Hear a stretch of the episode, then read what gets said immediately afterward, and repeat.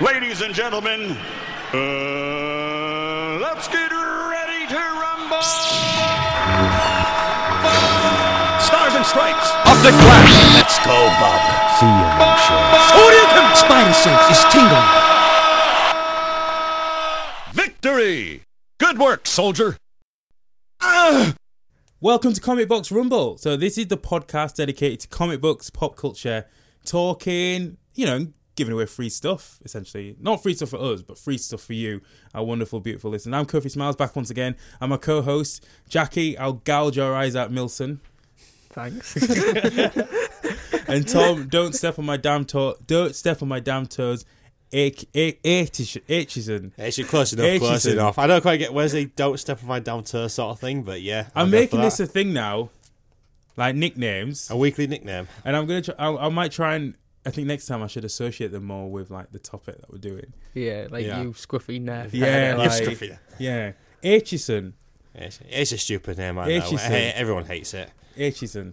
I've re- I've even written it phonet- phonetically, and I still can't read it. God bless my wife for taking on that name because she had a nice simple Thompson It's before true. she had an Aitchison. You empathise because a lot of people don't can't pronounce my surname properly, so it's like, yeah, you get. I, that's why I stress and get overtly worked up when I'm like, I don't want to get this person's name wrong because I know what it's like when people get your name wrong. But never mind.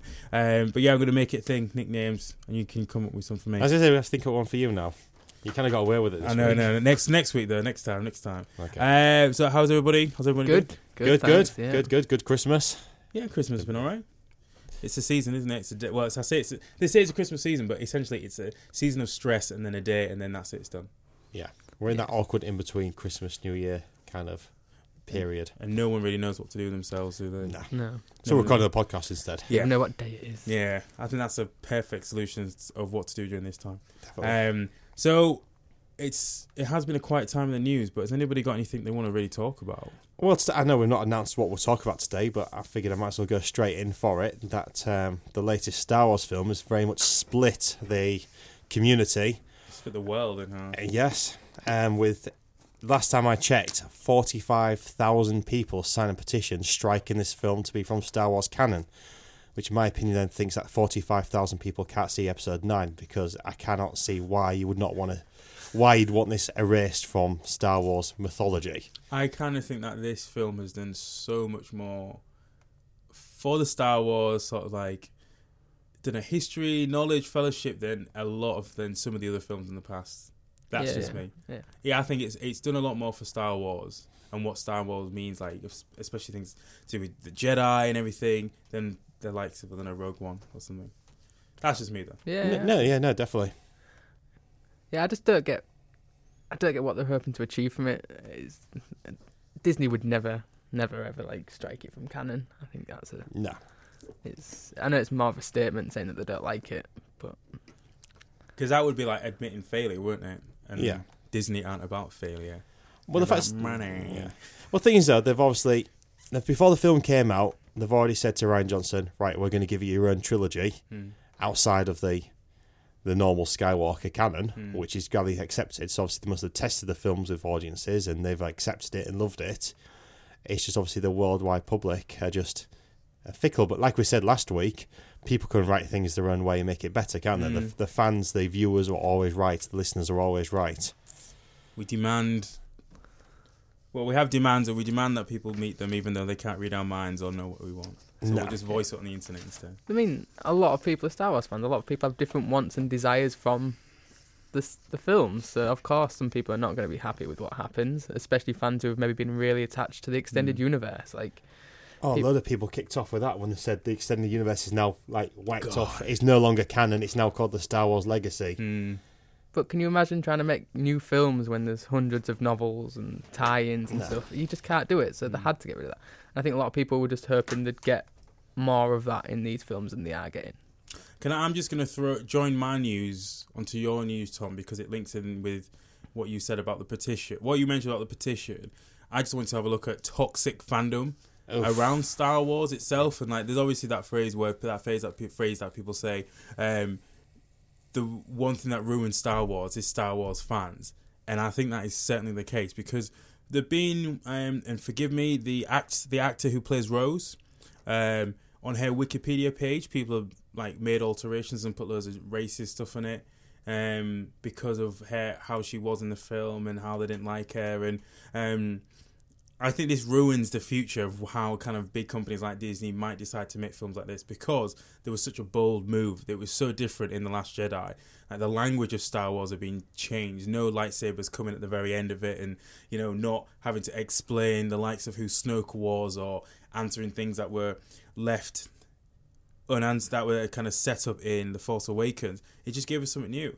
And I think that's it's it's hard to find that in Hollywood. It's hard, hard to find that in cinema these days. And if you've got so many people being vocal and crying out about it, if Disney might be like, oh, we don't want to risk kind of trying to bring a different element of storytelling to it and just play it safe like they did with Force Awakens. But I don't get that because Rose, I thought was a great character, and, and for her, it doesn't matter what ethnicity she played or anything like that. She was just a great little a new character. You had to introduce new characters in the film, sort of hmm. thing. And she was a great character. And you say about people altering the Wikipedia page, sort of thing, and putting racist things on there. I remember when John Boyega was announced as being part of the film was being a stormtrooper. There was massive backlash on that Yeah, scene, yeah. saying, "Oh, you can't have a black person playing a stormtrooper. Yeah. Well, why not?" It's just, it's just a character. At the end of the day, the whole fact about Star Wars is you don't have race or creed because it's a multi-planetary Mm. planetary and galaxy set far, far away. Why does it matter who plays what? And yeah, I just, uh, I, I mean, I just, uh, I don't quite understand how people then kind of go down that kind of route. And to me, they're not fans because at the end of the day, it's, it's the right actor slash actress to play the role, plays the role, and that's it. And you've got people now, and I bet it's the same people who were saying that George Lucas should never make a film after this other prequels, and saying, "Oh, Star Wars isn't safe out of, out of anyone else's hands. Bring George Lucas back." But George Lucas, he he he was all over the Last Jedi, and when he said that the Force Awakens, what was it? Was a was a was a retro film? Was just a rehash. He loved this. Even J.J. Abrams said, um, he said to uh, Rian Johnson, Rian Johnson, Rian Johnson, Rian Johnson. I think Ryan. you spell it right. Like, It is Rian, Rian, but but, it's he said Ryan, Ryan. yeah. Um, Right, yeah. He said that I wish I was making that film, um, and I hope that I'm taking that as in like J.J. Abrams will now go on and be like, okay, Rian Johnson has laid down the groundwork. Yeah. I'm I can now go out and take episode th- uh, well, episode nine into another direction as well. I don't think the toxicity within the fandom is anything to do with the film. I think these people would be toxic towards the, the most perfect film Yeah. you put out. I think it's the type of people. Yeah. And I think they're always going to be angry, always going to be toxic, always going to be cruel about these properties. and because they have so much time to come up with fan theories and think, oh, this should wrap up like this. I want this to end up like that. When it doesn't, you you get all this noise. Yeah. Yeah. There's, there's an entitlement to some fans, isn't there? And they believe Mm. they're entitled to what they think should happen. And when it doesn't happen, they get upset. There's a very interesting podcast, um, Hey Fam. It's uh, um, and they look at pop culture films and stuff like that. Um, but they did one on Star Wars, and they were talking about how they were like the first podcast on iTunes to actually have a review of the Last Jedi because it came out in Australia where they had like this weird sort of twenty hour window of having been able to see the film first, and um, they were like it was weird that they were kind of striving to be the first, but anytime they do a review of something, it's not like it should have been this, it should have been that. It was what I thought about it. It was proper cl- clinical analysis, and it was they brought up a very interesting question where you've got um, critics, film reviewers going out to see these films, and then within an hour, wi- and then within an hour, within an hour, a review of these movies are up where saying it should have done this, it should have been that, this was wrong, that was wrong. When it's a piece of art, doesn't it change the more times you view it you look at it you appreciate it, it takes time to be, it takes time for someone to be able to break, break it down and just digest it are we getting the review process wrong because that's what i think is what even though cl- cri- critics love this movie Yeah. it's like oh Yeah. i don't know Um, I think there's a I can't remember the name of the um, reviewer, but there was a famous film critic who said when you leave a th- when you leave a cinema after seeing a film, wait two blocks, walk two blocks before you talk about it, let it soak in. And I think you need to apply that same sort of mentality to reviewing a film, like reviewing films, like in articles and podcasts. Like, stop a minute, think about it, and really gather your thoughts instead of just going, just instead of just hashing out the first things which come to your mind because some of the first things to come to your mind might not actually be problems within the film. If you think about it, you might realise that it was a logical thing they did. It Mm. was it meant more to the film. When you rush opinions out, it, yeah, I don't think it's I don't think it's right. mm. I think fanboys and some of the worst things what can happen in modern day films. Prime example is the mess that was Spider Man 3. okay Because Sam Raimi had his idea set out Yeah. for like uh he was looking beyond Spider-Man three. He was looking like four and things like that. All the fanboys saying, "We want Venom. We want Venom." They put Venom in shoehorn last minute. That was and, the studio, wasn't it? yeah, yeah. and because they were responding to what people want to hear, and it was rubbish. Like it didn't have any place in there. It was done wrong. If you're gonna do Venom in a Spider-Man film, you do one film with him as the black suit Spider-Man yeah. end the film with him removing the black suit and then leave as like a post credit sequence. Mm. Eddie Brock coming along and taking, but they didn't. They rushed it onto one film. It just didn't Mm. work out, and it was an absolute. Yeah, three different villains in that film. It just didn't work Mm. out because that's what fan. They say that's what fanboyism. Fanboyism is that how you it? Yeah, yeah. It That- yeah, that, that's how they wanted it. And I think now you got to look at some directors who are going to say, no, just because you want it that way doesn't mean it's the right way because you're the. You can kind of say some people say like the silent minority, but the the silent, I'll say like the most vocal people are now are the keyboard warriors Mm. Who are typing away, writing emails, setting up like online posts saying we want this in the film, we want that in the film. But the, the fanboys, that's how maybe we class ourselves in that because we're sat here on a Saturday night talking about this sort of stuff. Um, that they are, well, we make up such a tiny percentage of the actual cinema going public. But you're right, you know. But we're the ones that will go out and write essays about it online, and you know, People don't say nice things online. No one can think. No, no, of course no one goes out and writes a, a praising review or something. No one goes, you know what? I really enjoyed that. I'm going to tell people. No, they wait until they've got a bad thought about something, and then they go shout about the bad thought. And you think about most people you see at a, at at a screening of something like The Last Jedi or Spider Man, Thor, you know, any Black Panther, whatever. Most people there will see it because it looks like a cool movie. They're going to go and see it. Oh, it's uh, come out, text it, or you say, oh, that was a cool movie, talk to the whoever they went with, and they might tell their friends to go and watch it. And that's as far as it goes. But for guys like us, like I know some of us will go on you. I know, well, I'm speaking for myself. Here. I'll be on YouTube watching um, reviews or things you missed, and the, oh, I think maybe a third of the podcasts that I listen to will be talking about not just movies, but specifically comic book and pop culture things, and talking about you know their thoughts or opinions. And it's like it goes further. yeah. It take you. To, it goes further than the cinema, further than chatting with your mates for a lot of them. And it Yeah. sometimes it just I look up things like Easter eggs you may have missed from Yeah. such and such, just because like it'd be interesting to see like oh, I didn't see that, or I didn't think of things in that kind of way, just because you look. Some people do go to cinema because they want to be entertained for two, two and a half hours. That's it. See the film, entertain, great hmm. stuff. They'll leave it. Whereas I like to. Because I'm so heavily invested in a film like this, I mean, I was more apprehensive about seeing The Last Jedi than I was The Force Awakens. Like The Force Awakens, like, oh, I'm excited. It's a new Star Wars film since you could kind of say it was a new Star Wars film since Revenge of the Sith, but Yeah. really it's a new film since Return of the Jedi because it's following in from that. Yeah. Saw that, really enjoyed it. It was a rehash of A New Hope, but I think most people admit that.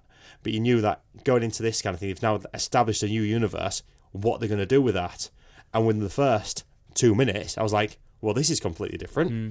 I mean, like, obviously, spoiler alerts, things like that. But the fact is, you got this whole thing of like, Poe Dameron having a conversation with General Hux and just hmm. absolutely taking the piss throughout the entire thing. It's like, well, I wasn't expecting that in the first two minutes of a hmm. film, sort of thing. And it just like, for the rest of the film, I was apprehensive and wondering what to make of it. Left it, thought it was awesome. Thought, right, I'm going to go see this again. Saw it again, not having that apprehension about thinking, no, it, this is absolutely. Uh, with that, apart from it being an absolutely beautiful piece of cinema because it just absolutely looks absolutely gorgeous, it just took things in a new level, which is what you wanted. Hmm. If I wanted to see a carbon copy of the original trilogy, I'll just watch, watch the the same trilogy trilogy. again. I want something different. Hmm. That's the thing to remember, regardless of what you think of this film, is it hasn't changed the previous films. Right. If you still want to go and watch A New Hope, you can still go and watch A New Hope, and we'll soon get the original New Hope, so you'll be able to watch that. But like, it doesn't Hmm. change what's previously happened. It's only trying to move things forward, and if you don't like it, you still might like it after the next one because they might change it all again. It's like just I thought you were going to say if you don't like it, then do one. well, yeah, that's your other option. Is to Jack, um, what news have you got? I'm gonna throw the news back towards comic books. Cool. Um, just before Christmas, we had the March the stations come out, and Marvel cancelled a load of the books. Um, Generation X, Spoiler alert. Generation X is gone. yes, Already. Gwenpool, Luke Cage, Iceman, Hawkeye, America, She-Hulk, Captain America. Um, Miss America. America. Oh, my America Chavez is amazing. Um, other books which were cancelled just before them were Guardians of the Galaxy, Jean Grey, Royals, Which Guardians of the Galaxy one? um, Well, Is that is that the kid? Oh, With the one that Kitty's in the charge. kid, of? one of Kitty's in charge because Uh, I don't know what happened to Star Lord. He disappeared, didn't he? Yeah, he got stuck on Earth. Oh no. Because Her and Star Lord had a romantic thing in Yeah. the Secret Wars, didn't they? and they've also cancelled US Avengers and Uncanny Avengers. Wow, that's a Uncanny Avengers, really? Yeah, I mean, th- why? Are these just temporary? Are they going to get relaunched? But some of these were included in Legacy, so if you were going to cancel it, you'd cancelled it before Have Legacy. they cancelled Jean Grey because they brought back original Jean Grey? Potentially, and yeah. Young Jean Grey. She just died, didn't she? She got sh- she I'm got not sure. evaporated. She got like disintegrated by um, Phoenix. or But something. There's a couple of books in that list, Luke Cage and Hawkeye, which I thought Luke Cage was really reportedly have been are selling better than some of the books which are still around. Right. So What is this? This is the solo Luke Cage, isn't it? Not yes, it's Power the Man solo Luke Cage book. The Power Man Iron Fist is uh, that's David Walker's on that book, isn't he? Yeah. That's really interesting artwork on that one. That It's was- cool, isn't it? yeah. it? His artwork is fantastic. And what is noticeable about these books is the amount of diversity within these books. For the Hawkeye, that's the Katie Bishop Hawkeye, isn't Yep. it? Which I've not read any of that. I've been waiting to get a big because I've got the original, the other Hawkeye previous to that with the Clint Barton, which was awesome. Yeah, you guys can have a chat about that. Yeah, um, but I've not got any of this, and I was going to wait till like, all this again come out in a collector sort of edition sort of thing to go with that one. But I'm very surprised by that. Yeah, yeah, I was gonna say like it did. I was saying what is the linking factor? So, wow, Well, US Avengers was kind of like New Avengers, wasn't it? In a Yeah. way. Yeah. And I mean, like the Avengers books might just come back as a, a relabeled Avengers books afterwards. Like Al Ewing has been writing Avengers books for like five years now under Yeah. different titles and Mm. guises. he's brilliant. So books like that might come back, but There is a lot of Avengers titles out there though, because you've also got A Force as well to an extent, and then um, obviously normal Avengers. Um, I can't remember. There's a couple other ones, isn't there as well? Oh God, man, that yeah, you're right. It's all it's all very diverse. Why did, did, and if they are selling them, what's going on? Yep. I, um, I don't know the answer. I just thought I'd uh, throw it out there and My only guess is if if you've they thoughts. cancelling come to May uh, to March, sorry, they're going to unleash a load of new tie-ins for Avengers Infinity to have it all tied into that. Yeah, yeah. That, I, that's all I can imagine is it's the maybe relaunching some of them. I mean, some of these books were getting good reviews as well. I mean, Hawkeye was getting good reviews. Oh, yeah, Hawkeye's Hawkeye's had good reviews for ages. favourite. Um, Luke Cage, I'm not ready of it, but I've heard nothing but good things about Luke Cage. yeah. Gwen Poole, yeah, I know that's a nothing character really, just introduced as a bit of a kind of capitalise on the Deadpool Gwen kind of uh, two popular characters in the at the now, kind of combine the two together. No, no, it's- Wasn't it like a real life character set in the six one six universe or something?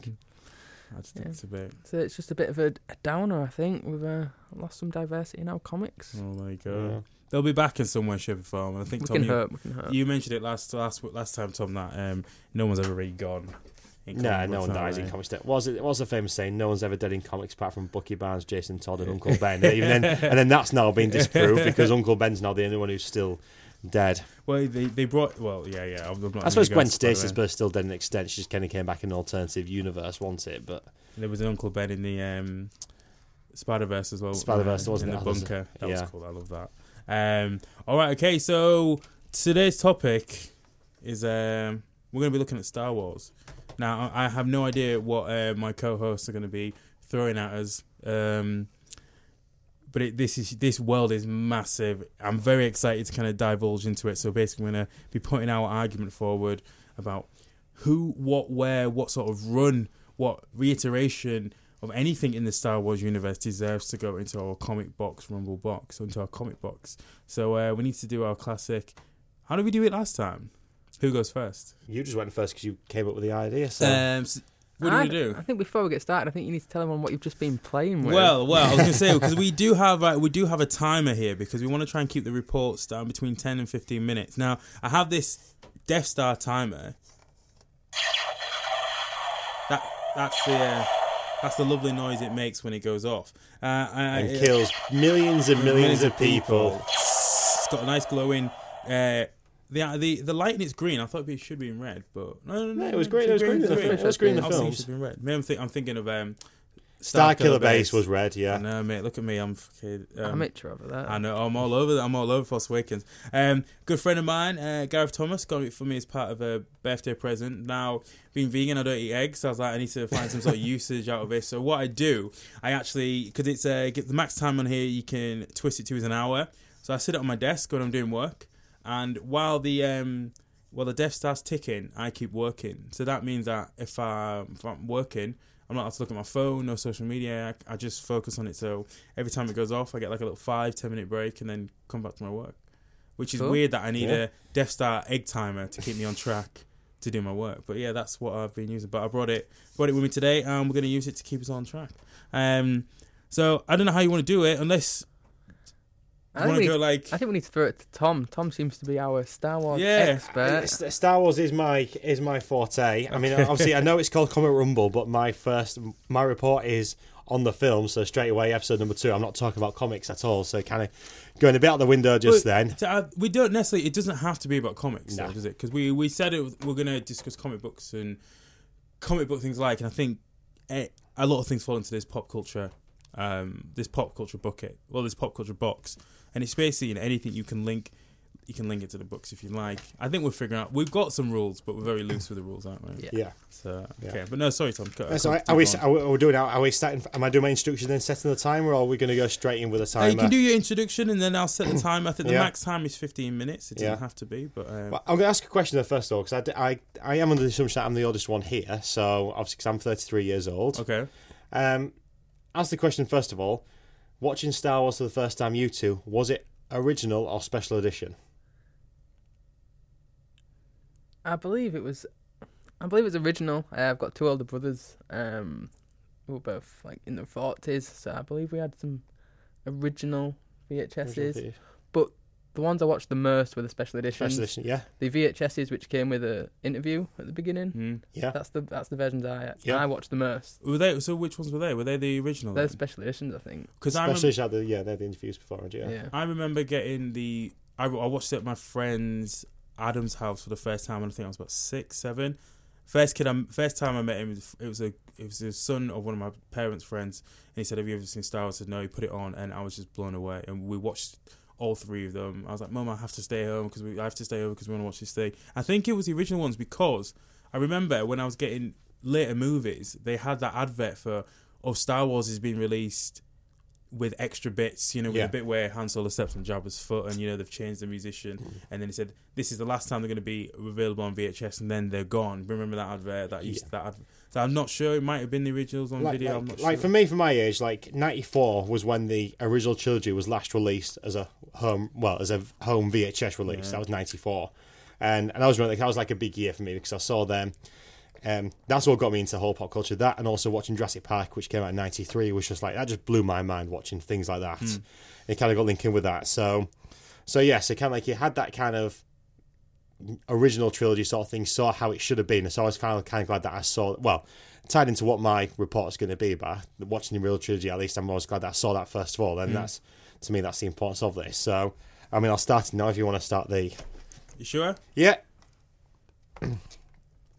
Yeah, we're good. Good for it. So obviously, 1997, the special edition came out of the cinema. I was obviously uber excited because, like I say, for the past three years, I'd worn out my three copies of the VHS of the original trilogy. Excited because now I get to see these at, at the cinema on the big screen. Obviously, they did a whole big marketing push. Now, this is kind of internet was still very much in its absolute infancy just then. So nobody knew what was happening with the prequels just then. I was kind of got my knowledge from reading Star Wars magazine, which came out like bi-monthly, so it wasn't the most up to date of thing. So kind of knowing like who was being cast, like rumors going around that Ewan McGregor might have been a young Obi Wan Kenobi and things like that, and then like Liam Neeson was an unknown role sort of thing as a Jedi. So everyone was kind of up in the air, so not knowing what's going to happen. But obviously, special editions were coming out, added extras into it, all cleaned up. Everyone was kind of uber excited. Now, obviously, everyone might not know about this, but obviously Lucasfilm also incorporates three other major companies in there with it. THX, Skywalker Sounds, Industrial Light and Magic, which in the terms of the movie industry are three powerhouses sort of thing which comes into film. So you kind of knowing that most films this day and age kind of rely on each one, at least one of those companies to kind of produce such a great, a great thing. Um, so obviously, so what they did was kind of like looking at the main positives when these films came out. Each film's been digitally cleaned up, crisper. The best thing what kind of came out of it was the Battle of Hoth just looked so much better as a digital release because if you look at the original trilogy, it's set in space, you can kind of hide like kind of like the wires from you know ships and things like that quite easily. Whereas Battle of Hoth was a lot harder to do. It looked great back then, but with a digital cleanup sort of thing, it just looks so much brighter, shinier. Kind of touch you could buy then you can kind of like touch up the special effects on it, things like that. So it came out great. Um, and then obviously the sound across the whole thing just looked sounded so much better, especially like in Dolby, kind of that kind of that point, kind of ultraized like you know five point one surround sound like a cinema, it just sounded so much good. I mean, granted, this is me watching Real Trilogy on like a small portable TV with two tiny speakers on the side, so it didn't really look as good as what it should have been. Um, and like I say, it also generates a lot of excitement as well because it being obviously they came out in 97 20 years since a new hope came out you're talking 16 um well 16 years oh sorry 17 years sorry. No sorry not, not, not even that. It would have been 3 14 years since since return of jedi came out. So i mean 14 years don't seem that long but when you're a um at that age, I would have been a 13 year old kid. So it was like a year after, born a year after Jedi came out. It seemed like a, it was literally a lifetime ago since the last film came out. So I could kind of see these. Um, even looking at things like the Battle of Yavin, it kind of replaced like these puppet ships or things like, you know, full on CGI ships where you can see the pilot's head moving around. You see the droids moving, like you've seen R2 or any other astromech droids kind of looking around. It just looks so much better.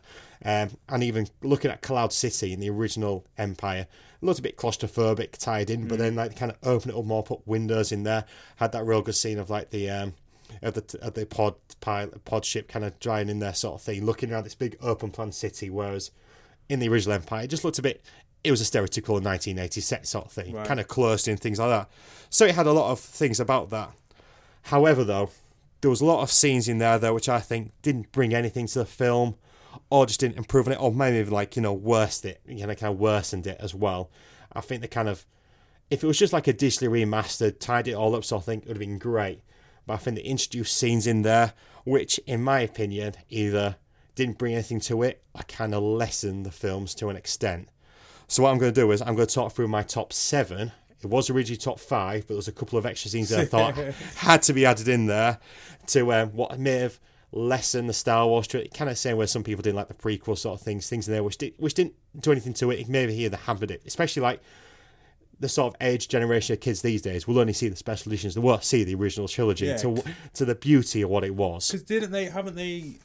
Didn't the original films decompose or something like that? Or they, That was one of the reasons why I had to clean it all up because the, the reels were that badly decomposed. I had to literally go through frame by frame and tie them up, otherwise it would have been lost forever. right. So, so that, I think that was what the original plan was. And I thought, well, let's just to make more money, let's whack an extra scene Yeah. here or do something. And they won't go back to the original series, will they? And, They, origi- they won't re-release the original ones. They just want to be like, right, special edition is the is the, is, an, is now the new default. Sort Yeah. Of thing. I think maybe once Disney have completed the purchase, because um, Fox currently own the actual distribution rights to A New Hope, yeah, and I think once Disney get all of it back in house, they'll be foolish to not release an untouched mm. version. There's so much cash potential there. And that's if what I think. Yeah. Steelbox, and all if- that oh, stuff. Oh, Disney Steelbox, know what to do. They know how to make money. So I Yeah. think we'll we'll see an original movie. I think people don't realize like Empire and Jedi are probably like two of the biggest independent films of all time because they were mm. just just done through Lucasfilm, whereas 20th Century Fox like released them sort of thing. I said that when it comes to the latest films, I do miss the 20th Century Fox fanfare at the start of the oh, films Oh, sh- because it just goes quiet into Lucasfilm. Thinking, no, you need oh that. shit, yeah. I just think it miss. I just think it misses it. I don't know why. It's like it doesn't bring anything to the film. But you just think you have to hear that, like that last Give bit. bit of free advertising. I know, but that's just what comes into it. Um, a couple of honourable mentions are Hayden Christensen being entered into um, Return of the Jedi. As, is that is this a uh, yeah this yeah yeah, yeah. and also the, the Force Ghost. redone as the Force Ghost, yes, and also the re the re-recording of the Emperor's hologram speech in Empire, just because they were brought in the DVD release, Right. and not the special edition. So I can't really add them to this list. Okay. Uh, but I did think them two were just Right. pointless. Yeah, and you- also they also removed Sebastian Shaw's eyebrows from Return of the Jedi because they thought he's been bur- he's been burnt alive. He therefore can't have eyebrows anymore. Eyebrows My, my, my friend to. Daniel Dennett for bringing that out and for mentioning that to me That's- just before I started talking about this. brilliant. That's awesome. Yeah. Uh, right. So That's such a good fact. I love that. yeah, it's just random. There was another really random which I'm going to pick. So it's like one Imperial officer has his like lapels on the wrong side. So Oh. when the DVD release, they digitally removed them from that side, left hand side to the right, just to bring like no one ever noticed that ever. But they like yeah, be immaculate. yeah. Right. So number seven is Jabba in A New Hope. Okay.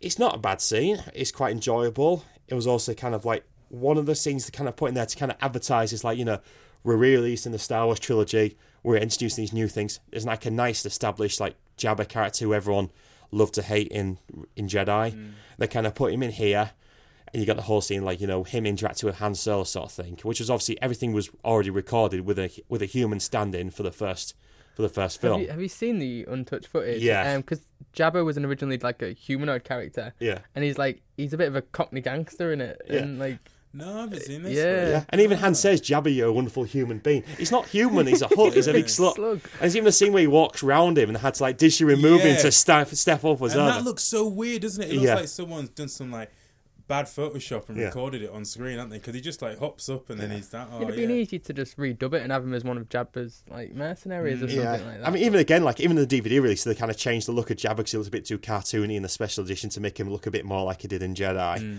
I mean, it's not a bad scene; it was quite good. It also generated a lot of interest because they're having like this new, new Star Wars film sort of thing, like you know, eh, putting an established character into that. I just don't think it don't bring it. It doesn't bring anything to the to the um, film because it was cut for a reason. Because he says exactly the same thing what Greedo says earlier on in the canteen. So, not a bad scene. It just doesn't do anything to it really. So that's why I put that as like my number 7 Uh, my number six is when the Death Stars and Alderaan explode. They put this ring what just explodes with it. I just don't get why they'd put that on there as like a bit. I put down here insert Johnny Cash Ring of Fire here. Right. If like you wanna, yeah, I know what you mean. When and the, it's uh, in the first in A New Hope. yeah, and Yeah, that explosive sort of. Yeah, yeah. I mean, I know we're talking about a space opera here with light speed and talking and things like that, but and like kind of looking like you know the scientific facts of a big space station or planet exploding. I just don't see what the point is of putting a ring just yeah, explode around there to show that something's exploding. we can see it's It's it's, just exploded. exploded. It's kind of like thinking we've got these special effects. What should we do? Let's put that on there just Right. kind of prove what we can do. Not so that the fact that a huge Death Star was there, now it's not there. E- exactly, yeah. We need more explosion types. Put it in. Yeah. Now this one I have I've spoke to one or two people about this one. I have disagreement with this one, but I do find it. I do I do not like this one. The removal of the I, I put down here the Yub Nub song at the end of Jedi. Oh, so I've heard. Uh, is that they changed the track? They changed the track, yeah. To like something a bit more like. It's not as upbeat up, it's like not as upbeat. Like in the first not. one, it goes nyum nyum. I'm not going to go through the thing. Please continue, Tom. But it just it just sound like Ewok singing along sort of thing to this whole thing, and it's really upbeat sort of thing. You've kind of got like Luke, like you know, coming back with Leia sort of thing, Mm. and like you know, hugging Han, Lando kind of touching base sort of thing. Like you know, everyone all gets it's this real nice upbeat song, Yeah. and you've got the scene like it's like a xylophone, and they got an Ewok there playing along the helmets of like the stormtroopers Yeah, and the scout troopers, and it just fits in so much well. And then they get rid of that with some like real downbeat, like you know, like you know, duh, like you know, just like it just doesn't Yeah, sound just right. takes the mood out, like, yeah, it just ah. yeah, it just takes away the mood. It just doesn't. It just doesn't sound right. I don't know. Like, it just to me, it was just like it should be like nice, nice upbeat celebration kind of thing. Like you know, we just defeated the alien empire. Why are we going to be somber? I know obviously people have died, sort of thing, but why? Yeah. Why be somber about it, sort of thing? It just. It just felt so much better, and to be on like a planet filled with like tiny cuddly teddy bear sort of things, they wouldn't go somber. They'd go like all happy, cheery So kind you'd, of. you'd go for more like David Guetta as opposed to and less Adele sort of thing in this Yeah, situation. so that's a, that's I a don't weird. think. I won't- I won't go that. Guetta's there. On it's top of been an mentioned in AT&T stuff. Walker. Yeah, maybe, maybe the next thing you have Skrillex there on top of an Skrillex, ATST. okay, there, go like, yeah, no, no. Uh, I never thought about it that way, but yeah, I, yeah. I, d- I don't know what other people think. I, that was the thing which kind of said that some people thought that that track didn't seem applicable for the end of Jedi, but I don't know. That's just my opinion. I thought it was just they should never have got rid of that. Um, number four was this is my only thing for Empire because Empire was the best Star Wars from anywhere and didn't require really any alterations whatsoever. Um, even the Wampa, having a CGI Wampa there, I don't think really did Yeah. take things out of place. I think the puppet wasn't really the best. I do love puppet puppet animation, but I don't think the Wampa puppet was the best in Jedi Right. in Empire. But I think it was kind of good how they introduced that there. The only thing I've kind of added was Luke screaming after he drops down into the Cloud City, because in the original, obviously after He drops. he, he, he lets go after Vader obviously reveals, I'm your father, we can Yeah. rule together as father and son. Luke Yeah. goes, no. And then looks down, and then Vader goes, join me. And then goes, let's go. And the original trilogy, he just silence, he kind of goes down there. But the specialist, and then they introduce a scream to him, thinking, well, Luke's just sac- is just chosen sacrifice, has chosen more or less death Yeah. over joining his joining the dark side. I wouldn't think then he'd be screaming, thinking, "Oh my god, what have I done right now?" Screaming, sort of thing It's down. not. It's not like a. It's not the Wilhelm Wilhelm scream, is it? No, it sounds very. I, I, well, my notes down there. It sounds like something what should have been in a Wile E. Coyote cartoon. It just sounds like something like him falling off a, a cliff. Like you say, it changes the reading of the scene though. Like, mm. Exactly. like you say, if it was Luke choosing to not join the dark side, he wouldn't scream. But if he's like, if it's more of a fall, he's screaming. It's a totally different reading of Yeah. the situation. It doesn't sound like Mark Hamill either. It just sounds like Yeah. some generic stock footage they've got there. Like I say, that's why I think it sounds like a Wile E. Coyote film. Like it's just like tried catching roadrunners, fallen. He's now falling before the boulder falls on his head. It's just scr- yeah. It just doesn't. It just doesn't sound right, sort of thing. I just uh, I just don't think it just had a pride and place, sort of thing, in that kind of Okay. in that atmosphere, in that situation. Nice. Um, number three, Greedo shooting first. No, he didn't.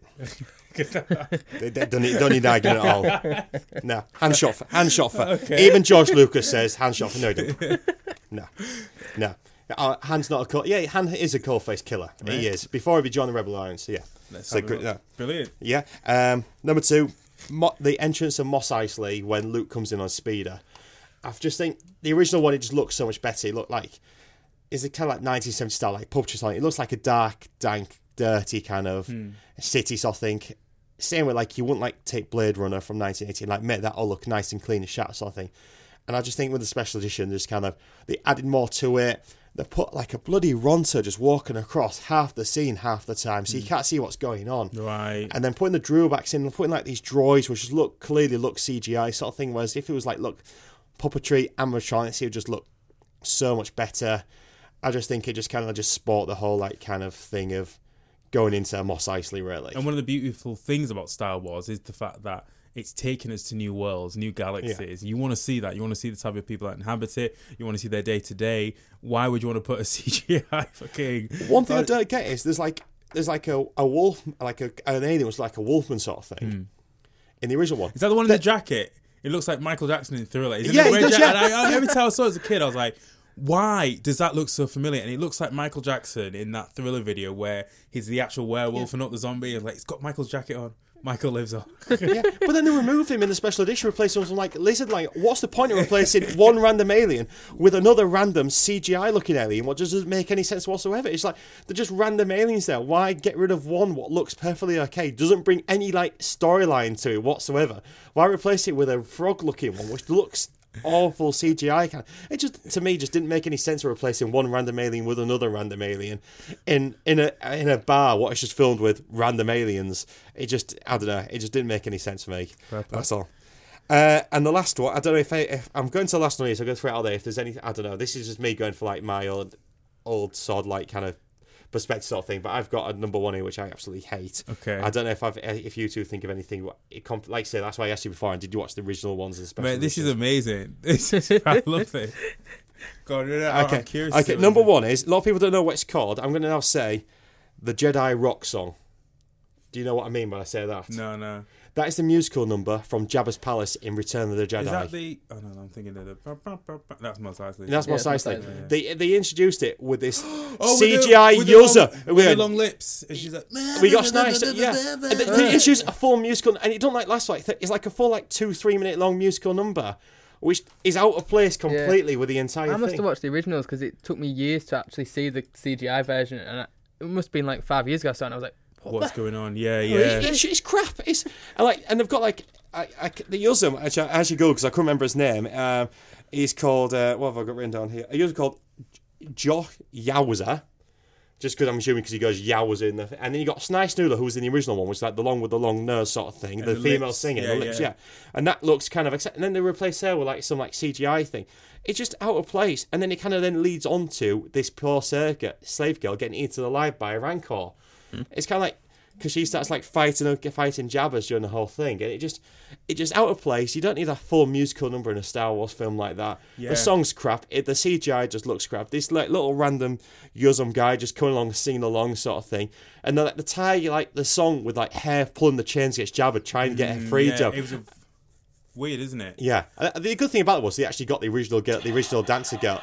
Oh, that's ah. Ah. Oh, it. That's it. Um, that was good, that was really, really good.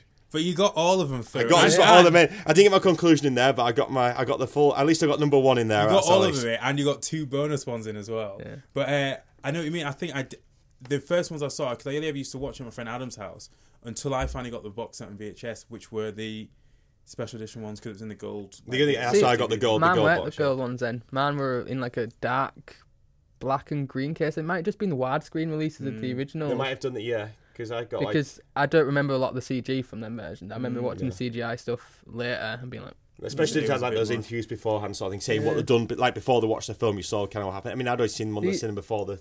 these before the interviews videos. were um, a critic and just George Lucas. Yeah. Yeah, and Rick Bateman, who like became like George Lucas, like you know, second in ma- like second in command of like you know Right. Lucasfilm sort of thing, Mm. like who like kind of produced all the the prequels kind of things. But it was just, yeah. But That anyway, was great. There's That was a- really good. I've seen a few outtakes I wish was in the films. Like That, that's what I was going to lead on to. There's, What would I um, put into it? there's some um, scenes of Wedge and Luke on Tatooine, which Yeah. really add really add worth to Wedge because n- not many people actually know who Wedge is. And I, that I, Luke's I'm, going, best- I'm going to be that guy that it's actually Biggs who's in there, not Wedge. Oh, is it big? Sorry, 'Cause he's yeah. one. That's when he like gets killed. At, When he gets killed before, and like Luke kind of has like a bit, of, and they kind of insert, insert like a scene of him before they go Yeah. and saying they kind of like reminisce sort of thing. But it was like a full like half an hour long Yeah. sequence of like Luke being a teenager on Tatooine. and the one scene which I wish they never showed was like he looks up and sees the the battle between the Star Destroyer and the Rebel blockade runner like up in the skies, which I thought would have been looked. That's one thing I loved about sort of um, the Last Jedi was when the um, Carrie Fisher's daughter, I can't remember what the character's called in the film, but she looks up and she sees these Star Destroyers just appearing out of nowhere. Yeah, yeah. I just think that's just look like this, the fact you've never ever seen that from a ground perspective. Just Mm. look up and just see these massive warships. I love how they look. in They're really good scenes, and like I think they were too windy or something. That's why they didn't use them. Like there's Yeah. too much sand in moving yes, around and yeah. stuff. Man, I need to. I need to get on this. Yeah, but no, I agree with you. They're, they're the scenes what they should have had in this Yeah. film. Like give Luke a bit more perspective, like has been this like this poor. Because Lost boy. Yeah, he, he has no.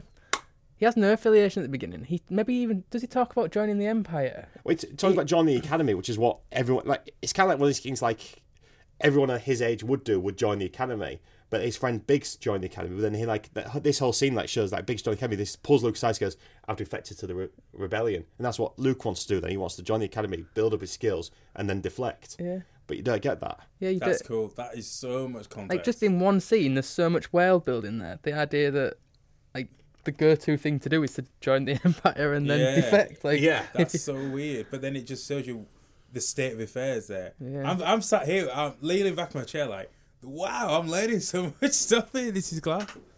Oh, man. that was cool. Yeah, man, that was brilliant. Um, I love the notice- noticeable mentions as well. Uh, Jack, would you like to go? Yeah, I'll go. Um, I'm going to take us um back towards comic books. Okay. Um, so Just let me know when you want me to start the thing. um, yeah, start whenever. I'm just you just I'm just straight to talk. Just go for it. There you go. So um, I'm gonna Do you want me to hold it up? Sorry, Tom. I should have. Point, put pointing that- Jack. Right, the laser Yeah, beam is now pointing at Jack right now. I was it's, like, I it's was- looking at do me in the eyes. Do I give you like a, a bit of warning? But but there you go. It's, up It's all So yeah, I'm gonna talk about a specific issue of uh, Star Wars rather than a run or a volume or characters. Um, I'm going to talk about the recently published Star Wars Annual 3 by Jason Latour and Michael Walsh. I mean, I haven't read many Star Wars comics. I mean, I love Star Wars. I've seen the films, and I very much grew up with Star Wars toys. Obviously, the VHSs and the later the DVDs. I like. I love it. Um, but I haven't read many Star Wars comics at all. Um, I have a limited knowledge of the old extended universe. I remember I used to have some unofficial character books, which like just detailed all the books from like the all the characters from the books and all the comics which were being published at the time. And one of my favorite characters from that was um, it's one of my favorite toys as well was a Mara Jade character. Luke's original wife. Luke's original wife, yeah. Um, but yeah, but besides that, I hadn't actually read much of the extended universe, including comics. Um, but I did read a little bit of the Star Wars comics that Dark Horse put out just before Marvel brought the comics in house, um, which was by Brian Wood. And I was a fan of Brian Wood. That's why I read that series of comics, and I sort of I enjoyed it, but my interest waned, and I have a few issues with Star Wars comics. And my main issue is like the capturing of the right turn and creating a story which fits in the world we know, but one that doesn't feel too fanfictiony. Like the story can't be too big and feature these characters because then you'd be thinking, well, why isn't this one of the films? Like it can't overshadow the stories of the films. And sometimes I think, or what I've seen of the comics and the books, it sometimes has gone that route. So I've picked this specific book to talk to you about today because I think what it does do is it creates a story which you feel just slots in between these mainstream adventures you see in the films. Mm. Um, so Marvel brought Star Wars back in house, and they've got a couple of three, four main titles ongoing, don't they? Oh, They've, lot. they've got a few- they've got like two main There's series, but yeah, a loads. load of spin-off ones. I, ca- I tried buying them all, but it was just such There's a a Vader one. su- There's a yeah. Mace Windu one that's out now. There's been Chewbacca, Poe Dameron, Phasma's had her own. There's been so many. yeah. I I don't. I don't know what the main book there was a is Do- now. there was a Darth Vader one that got stopped for Doctor Aphra, right. which was like a random character introduced. But yeah, there's I, I tried buying them all, but it was just Yeah. it, it I too did- costly. I, I, I read the Shattered Empire, but I then I, I didn't know what else to follow because that kind of stopped. And then I don't know what the main book is because there was Star Wars, and then there was stuff Yeah. that was set between um so, uh, four, five, six and seven, and then it was just I, I just lost it. They did, did a one shot of C3PO of how he got his red arm in the Force Awakens. what? How did he get his red arm? Uh, because he was on a he was on a mission with other droids, and he got caught, and one of the droids got caught up in like a like acid or something like that, and needed its arm to survive. So Right. three PO gives up his arm to. Oh, brilliant! I mean, all these books are supposed to exist within Star Wars canon now, aren't Yeah, they? yeah. That's that's what part of this get- is all canon, yeah. Yeah. Disney Disney Marvel canon. Yeah, that's why getting rid of the extended universe and introducing this as like a new thing is right.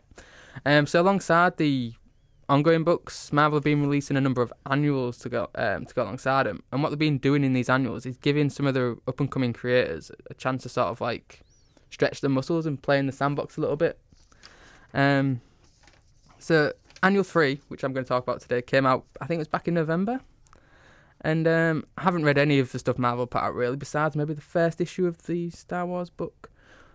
But I decided to pick this up because I was initially drawn to it because of the artist. I've been a fan of Michael Walsh for a while, um, ever since reading Zero and Secret Avengers, right. which he did with um, Ales Kot. I think that's how he says his name anyway. Um, and he also worked on the X Files comics at IDW and a comic called Comeback at Image with Ed Brisson, which was really good. I think that's just got option for a movie. But I'd spotted some of uh, Michael Walsh's covers for some of the Star Wars books. He did a really good cover for the Screaming Citadel miniseries, which had Luke on like a platform, Yeah, that was an interesting series. That was the Screaming Citadel one. and I, I loved that cover. And he did. He's done a few others. I mean, his Poe Dameron's pretty good. It's I've seen a few of the Poe It's, ones. uh, Dameron's covers they are look like watercolours, good, don't they? Yeah, Yeah, they yeah, really, really, good. really Poe good. They look like space Christmas cards. Yeah. yeah, yeah. yeah. If he was going to give a black X-wing going over yeah. as a Christmas card, you'd do one of them. I mean, I've I've loved his work for a while, um, and I was really drawn to it because it's very similar to David Aja's work, um, but it's a lot looser, um, and a bit more wacky. If that's probably the best way to describe okay, it. okay. Um, I mean, I just want to get the book out and show you. um, but yeah, it was his it was his covers of Star Wars I saw, and I was like, this guy can really cover. He can really draw Star Wars. Like, That's the sort of Star Wars stuff I want to read. So when I saw he was doing a full issue, I added it to my pull list straight away. um, so yeah, and I mean, they got Jason Latour, who is another like up and coming writer. He's just getting more and more Marvel stuff. And um, I think you two are fans of his, aren't you? Yeah. You've Just some- oh, yeah, I've yeah. read some stuff. Yeah, he's Yeah. very good. Yeah. I mean, I'm not as familiar with him as you guys probably are then, but I did enjoy his. Um, he did a he did the Spider Gwen. He does Spider Gwen, don't he? Yeah. For Spider-Man was really good to start off with, and he's done a bit of work with Jason Aaron. So, and Like, he's done a lot of work with Jason, hasn't he? Like, it's Southern Southern, Bastards. Bastards. Oh, read Southern Bastards if you're going to read something. Yeah. It's, it's horrible, horrible, horrible, but it's and it's it's yeah. Sorry, and, there and, go. Yeah. and I really enjoyed the the stuff he did on the Miles Spider Gwen crossover, sitting in a tree. Yeah, I mean, yeah, yeah, that- yeah. I mean, with Bendis going, if there's someone who wants to take over Miles, I think he had a Can do pretty good that. grasp on it. Um, so yeah, these two were two up and coming writer and artist, and, and they gave him a shot, and I think they really pulled it out the bag on this one. I think it's really, really good. Um, so that that's the creative team, and I'll talk a bit about the plot itself. Um, like I say, it's a bit of a smaller story than some of the series maybe take on. I mean, it's a pretty simple plot. It's set between the in somewhere in between the original trilogy, but it, I'm not quite sure it makes out exactly why, Hmm. or exactly where. Sorry. Um, and it's Han and Leia on a mission to find a new rebel base. Um, Han takes Leia to a planet called Adonna, which is it's like a harsh planet. It's a stormy planet. Um, but Han knows it because it's favoured by pirates and smugglers because it's got loads of Of course he alcove. would. Of course. Scoundrel. Probably where his wife Yep. is. Oh no, so that's not canon anymore. So. Oh no, no, oh no, oh no, he's got a new Oh, wife. yeah. He's got a new wife. Yeah. Oh, Yeah, right. really. and it's got really, it's yeah. full of like alcoves and tunnels, and the comic starts with them being chased out of tunnels by like this big eyeball with teeth and stuff. Sound- it's, it's mate, that sounds like such a Star Wars yeah, book. exactly, That was exactly. brilliant. Um, And as an ice storm approaches, the mission becomes even worse as bounty hunters descend on the planet seeking revenge on Han Solo. Brilliant. Um, what we what we get in this issue is we get some flashbacks to Han's life pre A New Hope, which I don't think we've seen a lot of. No. You're just led to believe he's this Terrible person. Terrible Who shoots person. first. this shooter of shooter first, Yeah. um, this great smuggler. Shoot now, ask questions Shoot, yeah. never. and the the uh, flashback is um, he betrays one of the bounty hunters who were looking for him called Frax. Classic. huh? Um, him and Frax team up to sort of steal some ore from this planet. I'm not entirely sure what it is, but apparently it's heavy. And the Millennium Falcon is not getting out of the atmosphere as quick as it can, and it's being Right. chased by TIE fighters. So they've got to dump some at the fight, and Solo betrays Frax and makes off with the ore himself. oh god. And, and I think this is great because, like we see, we haven't seen much of Smuggler Han Solo. Right. We've seen heroic Han Solo, but we haven't seen much of him as being a bit of a, like you say, a scoundrel. I- I think using my, inst- my one of my interruptions here, I think Disney have been trying to hold off people doing a backstory for Han Solo because there is a Han Solo film coming out Yeah, yeah. next year, which I've not holding my breath about. The stuff that they posted this week saying Yeah. that Disney are expecting it to bomb. I was like, because was it Aaron? I can't remember. It was name. Miller and Lord who was supposed to direct it. Yeah, it's Chris Miller and directed it. Lord from What's Lego the name? Movie. Lego What- movie, yeah. But it's Ron Howard's finished it. Yeah. What's the name of the guy playing Han Solo? Irving. A- A- Aaron, Aaron. Eric, Eric, it was in Hail Caesar. That's last. Mill I know it is. Um, Yeah. With Donald Glover though, I know your a favorite yours playing Lando Calrissian. Per, is it because they, said I remember when they were filming it and saying like, um, he the guy, uh, Donald Glover, um, was amazing and everyone else has been fantastic at the, what do you call it, at the at improv, but, um, the guy playing Hansel, yeah, Ald- Ald- Aldrin, Ald- Aldrin Heinrich, Yeah. and Enric, he was like struggling to kind of get along with the cast. He was getting frustrated because he couldn't do the improv very well, and Disney say like, "This guy can't act." Because it's Woody Harrelson as well playing his um, mentor, Mentor. which obviously Woody Harrelson, you kind of know what it's like, kind of fit in that kind of comedy. Mm. I can see him and Donald Glover getting quite well in that kind of comedic kind of. And Emmy Glover as well, who is a bit, I don't know, I've never seen her anything good apart from Game of Uh, Thrones. Emilia Clarke, Yeah. yeah. yeah. Um, I yeah. mean, they've, apparently they've reshot more of the film than they intended. Yeah. Um, it's, so it's, it's properly. we'll see. I mean, yeah, we'll see. I Sorry, guess. sorry, man. Sorry, No, it's man. fine. It's fine. No, Um, yeah, I just don't, I've got no high hope. Unfortunately for a Star Wars I've got no high hopes about. I mean, I love this part of the book, the issue, because um, it really had like a Firefly theme to it. To me, it's very much like Right. um, an episode of Firefly, and I mean, obviously, Star Wars and Firefly share a lot of similar um, visuals and styling. Mm. And it, this the actual story or the flashback part of the story was a lot a lot like the episode Jaynestown in Firefly. I don't know that one. Um, it's an episode where um, a job goes wrong and they're trying to steal something, and Jayne betrays his um, his mates, but the story takes a different road, and Jayne ends up becoming a hero because the ar- the the prize falls out of the ship, Mm. and the people in the local town get it. So Okay. treated as a bit of a hero, but it's a bit different in this. But it's a similar sort of theme. Yeah. It's, it's smuggling. It's like it's the dirty side of space. It's like it's Star Wars. It's Yeah, Star yeah. Wars. Um, so yeah, Frax assembles a group of bounty hunters and sets out to seek his revenge.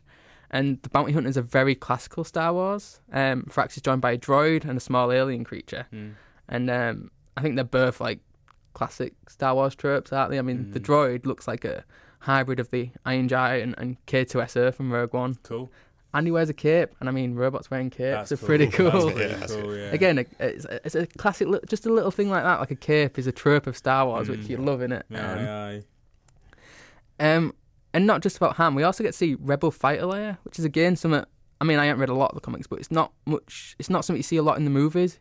You're led to think she's this strong leader, this rebel fighter, is Leia, but you you don't see it that much.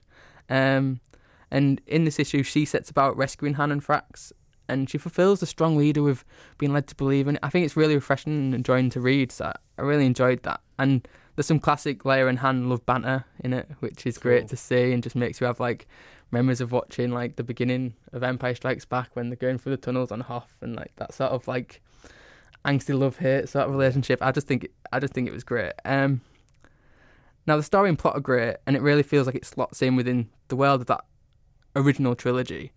Um, the story feels big enough to have real stakes, but not large enough that you feel it would overpower the story of the films. It just feels like, oh, and this happened during. Like it's it.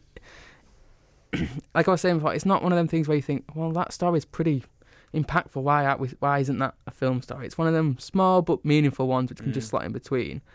Because sometimes the bigger stories just come across as fan fiction or a bit like this is episode three point five. It Yeah. just Yeah. and I'm not maybe keen on that sort of stuff. Um, and it's always my fear with licensed comics that they go that sort of route. Um, I mean, the story fits in the Star Wars world, but as you can probably tell, I was attracted to the book because of the art, and I think it's the art which really sells it for me. Um, I mean, the artists on the main Star Wars books are proper like the superstar artists, aren't they? There's Mm. Cassaday, there's Deodato Jr., there's Immonen, Francis Leinil Yu Mm. uh, Salvador Larroca are all massive superstars in their own right Yeah, and yeah. do incredible work. But to me, it's like the less super. I don't want to say less superstar, but the less traditional comic art of Walsh's, which really sell it to me as a story set in the 1970s sci-fi world we've all come to love. Mm. And it's like it's, it's the right kind of retro and the right kind of classic. And I think one of the standout bits in the book is Walsh's rendition of Leia. She's beautiful and it's it's like spot on. I mean, I think we can share some pictures when we put this out, and you really Mm. see what I'm talking about. Yeah, yeah. Um, and there's a part where Leia comes out of the Millennium Falcon and she's wearing Han Solo's blue snow jacket, Oh right. and you just have these flashbacks to like Hoth, and it's just it's just great. Yeah. And she comes out her holding guns. It's just fantastic. And I mean, Walsh's grasp on technology is great too. He, draw, he draws a fantastic Millennium Falcon. His TIE fighters are really great. And I just I just think it really stands out. Um, the colouring of the book, Wa- Walsh did himself, Oh right. and it's a little bit abstract. There's lots of blues and purples, which are maybe not the sort of Star Wars colour scheme, but I don't know. I think it really works and really adds to it. And What would you say Star Wars colours are? Like, what is the palette? I don't know. intergalactic palette. different. It's different for every planet, isn't it? Yeah. As I say, each planet's got its own. Like if you go into a desert world, it's always like you know, oranges and yellows. But then Mm. you get like a swampy world, it's like your dark, It's very dark greens greens, browns. And I mean, it, it does work for this. So maybe maybe it's the right choices. Maybe it's supposed to look dark and moody, Mm. but yet vibrant at the same time. And but I think yeah, I really think it works. And I hope I'm not rambled too much, but that's No. all I've No, got. So no, have no, you got it's any, cool. That's cool. got any questions? No, the things I've got the same. I've read the same issue, and I've, I'm going to go back home to. Oh, there you go. that was perfect. bang on, wasn't Perfect. Alright. I've got that. I've got that issue at home. I'm going Yeah. to give it a reread. I think tonight when I get home because it was like uh, sometimes with the annuals, I sometimes just read them once and just file them away the rest of them, sort of thing. And I think I'm going to have to give that another. Cause I do remember it being pretty good. The Star Wars annuals have been pretty good for Yeah, like a I standalone mean, story. Um, who did the two? Was it? Um, it was the writer of Hawkeye did the second one. Um, Now, um, Thompson. Um, It's set like Leia fighting like it, that's a, another, It's a Leia- It's another layer yeah. heavily one. Is that one? and yeah, I just think what they're doing is giving. The, I think they're testing the waters and seeing who could handle a Star Wars book, and it's Mm. a great way to do it. I think with the Star Wars Marvel run, it's it's gone longer than I thought it would do because there's only so many stories you could tell between Star Wars and Empire without having to like go into other realms. Yeah, I was I, I was quite surprised they made it a massive ongoing series. Really, Yeah. that's sort of my issue with that sort of stuff. Like, if there's so much happens, then I don't know. It just I know they kind of got the kind of bridge gaps. I mean, like, so especially between Empire and Jedi, you had the Shadow of the Empire sort of thing, which was like a huge, massive, like for Dark Horse, that was a massive storyline where you had like a video game, a card series, and a graphic novel and a book all come into yeah. all come into one. Mm. I think the route to go is maybe smaller stories and maybe like more character specific stories, like they are doing like Mace Windu fire Mm, issues, yeah. do fire shoes on this character, fire issues Yeah, on this character. Because if you start trying to incorporate all of the original trilogy characters, it's just going to be too big, and it's, They it's did a series called Vader Down, which was like Vader's in his TIE fighter when he crash lands on a planet and has the entire Rebel Alliance at- at- attacking him and just like managed to wipe them all Mate, off. It's brilliant. It's so good. There's that one series, is like on the planet, which is a lightsaber with like thousands of like, well, no, not thousands, but like you know, just tens It's of like so rebels, like just there fucking like that. He's like, yeah, I'll, I'll kill you all It's like so that. good. Fucking hell. Yeah, that's definitely one to read. No, I need yeah, to. I'm if looking at that comment there. I'm like, mm, I'll uh, slide it across. yeah. I'll have it with a read. So I think over to you then, Kerfy. Yeah. So, Um, I'm doing a. So I'll tell you what I'm doing now. I'll get straight into it. I'm doing basically Darth Vader um, as an iconic villain, um, as a redeemable hero, and a new theory that I kind of came up with based on what I know of, um, based on what I know from watching the Last Jedi, what I think might be coming in Episode Nine, and from when I was just kind of putting some bits together about Vader. So yeah, okay, I can go. Um. So even if you don't watch Star Wars, or oh, if you don't like it, you know who Darth Vader is. You know, you see the helmet, you see the mask, and you're like, fucking hell. I know who this motherfucker is. Like it's Vader. He's a bad guy from Star Wars.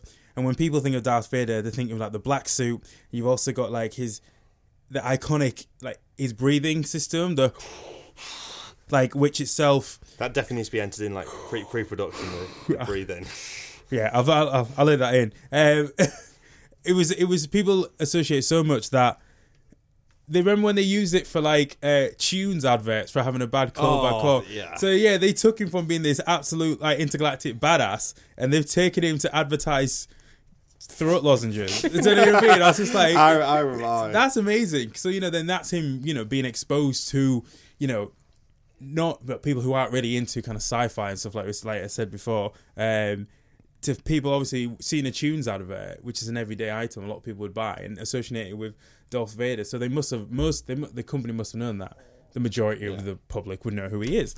Um, and I think his his his I'm going to talk a little bit about his story, who he is, and how he features in like Tom just mentioned Vader Down, and also in another amazing comic, uh, the current Darth Vader run that's happening now.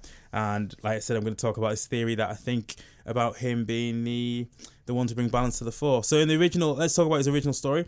In the original trilogy, um, he was a villain. Um, he was seen as a villain. Obviously, mainly we see him in episodes four, five, and six. He was like the Emperor's enforcer, essentially. Um, and you know, people knew of the Vaders, him kind of coming down, hunting down the rebellion, wanting to destroy him, having a bit of a short temper, and then you know he. Episode four happens. Finds out his, he, his son survived. Um, and he tries to kind of hunt look down, turn him to the dark side, and then he eventually destroys the Emperor, which leads to his own death. Um, but before all this happened, he was introduced as Anakin Skywalker, and he was like a tragic hero, and like he's he made a lot of mistakes, and I think the way that he was written and put together is a very Shakespearean sort of story. Do you know what I mean? You see this person who is told about he's got so much potential, so much greatness, so much to live up to that he kind of it's almost like a self fulfilling prophecy. He he is arrogant, he's brash, and it kind of essentially leads to his it leads to his sort of downfall. So like obviously he grew up as he grew up as a slave, and like it would but. Even during during those times, he was generally like a very nice boy, kind boy. Thought a lot about his friends, and you know, he did what what he thought was best and it was a essentially it was the death of his mother and his wife that left him feeling like a failure, isolated. And then he found out about about the real cause of his wife's death that led to a huge betrayal, which was obviously from the emperor, which I'm going to talk about a bit. Uh, I'm going to talk about more later. Um, he's the only one character. Well, I say he's the only one. He's one of three characters that appear pretty much up until the original, up until um, Force Awakens, that appeared in every one. So you know, C3PO and R2D2, they pe- featured in every Star Wars film. Well, Anakin Skywalker slash Darth Vader has as well. And hold on, I'm where I'm going. Uh, but um, yeah, so I've just got to yeah, and uh, so that's what he's like in the Phantom Menace. Uh, you see him as pretty much just like a little kid, um, and he's taken on by. So I'm gonna go back. Yeah, so oh no, I've lost myself. Um, yeah, he's the only one playing every Star Wars film. So then he, I was going to say, okay, in Phantom Menace, he's a little slow boy, as I mentioned before, but then he's taken on by Qui Gon Jinn and Obi Wan Kenobi. Attack of the Clones, he's 10 years older, and he. This is where things start to get a bit shitty for him because he becomes good friends with, like, um, Palpatine, who obviously we know is the Emperor. And that's when his resentment towards Obi Wan and the Jedi Council starts to begin, and we start seeing these the seeds that are planted that are going to lead him into being Darth Vader. Um, in the third movie, the Sith, is where we really kind of see his transformation, where he finds out his wife Padme is pregnant, um, and he begins to have dreams of her dying in childbirth. Now, this is the clinch. This is the ultimate thing that turns that starts turning him into Darth Vader because he he wants to seek some sort of power, some sort of ability to stop that. And obviously, as you know, Jedi's aren't supposed to marry.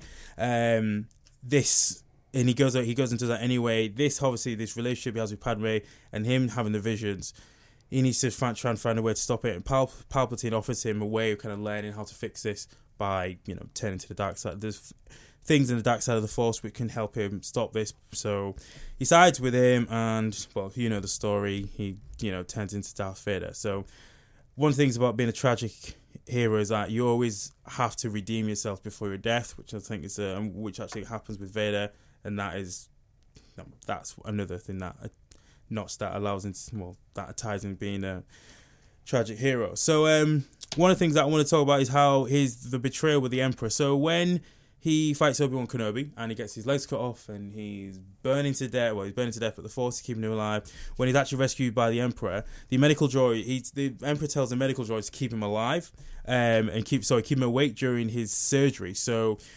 Darth, uh, as Sith Lords use rage to fuel the Force.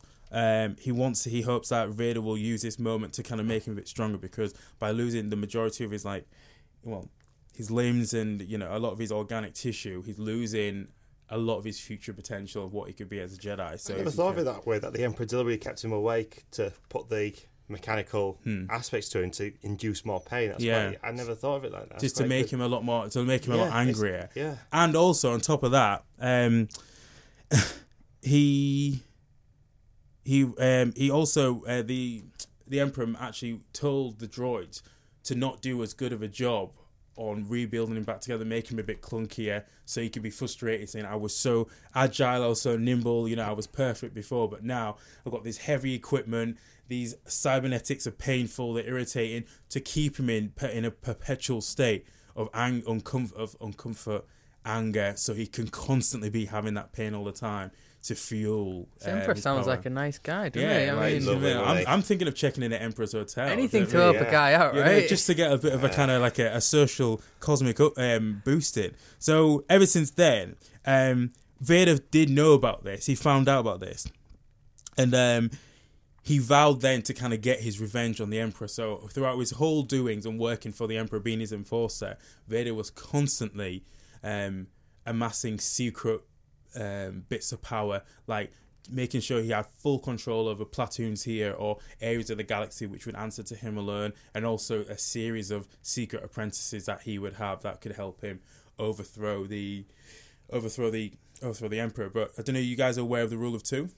Yeah, Yeah. yeah. Yeah. So like by doing that himself, he actually broke the rule of two because by him being an apprentice or working for an emperor and having an apprentice himself, that's essentially creating three Sith lords. So then he can, who is already sort of an unbalance to what the Sith rules were, um, which I thought was quite interesting because I never really thought of it like that, and it depends on how much you see. But As, did you ever play the Force Awakens game? which Yeah, had the yeah. Star, the Starkiller. Obviously, that's no longer now canon. Yeah, but but that that's kind of kind of go for now. that kind of apprentice apprentice kind of thing, isn't it? Knights, that- of, the- Knights of the Republic did as well. I never played. I, that's one thing I never really kind of of got the into. best The I Wars. should have first played Knights of that. the Republic Yeah. game was brilliant for, for the Xbox. Yeah, I feel like I good missed out on that because Yeah. everyone's like it was. It's, Everyone it's talks now got about backwards it. compatibility on Xbox One if, Has you, it? if you've got an, if you can get hold of that. PlayStation 4, man, Ah, my yeah. friend. Nah, no, Bit- bit- Tom's looking disappointed. I- I've got both because I'm that sad. I am thinking about getting rid of my Xbox so it's Oh, PlayStation. man. Uh, PlayStation better anyway. I need to get another- your gamer tag after this. Yeah. Um, yeah. So I thought this was great. I like learning all about this stuff about Vader and what the Emperor was doing with him, putting to, putting him together as a cyborg. Because in, a lot of bits that re- I was reading about Vader was that a lot of people still refer to him as a cyborg. When you see, you usually look at Vader, you think a man in a costume, don't you? But you forget that he's actually more man than machine. And obviously Obi Wan says that uh, talk says that to Luke in, in New Hope when they're talking about it. Um, yeah, okay, so yeah, so Vader's rage is fueled even more by the way he's put back together, the way that he he finds out that the Emperor lied to him about um, killing his wife, um, but which is the thing when he finds out the Emperor lied to him about killing his wife, some people say that is the first chance that Vader and uh, the whole Vader Anakin thing was kind of dis- that was the first sign of the Vader Anakin kind of duality was disrupted because by the Emperor actually killing Padme, it removed that element from Vader slash Anakin that oh I didn't actually kill the woman I love. Maybe I'm not all bad. So that constant conflict that was in him was something that stopped Vader from being able to kind of live up to his true potential as the, the ideal, the perfect apprentice that um, Palpatine thought he was, that Palpatine thought he he was going to be. Um,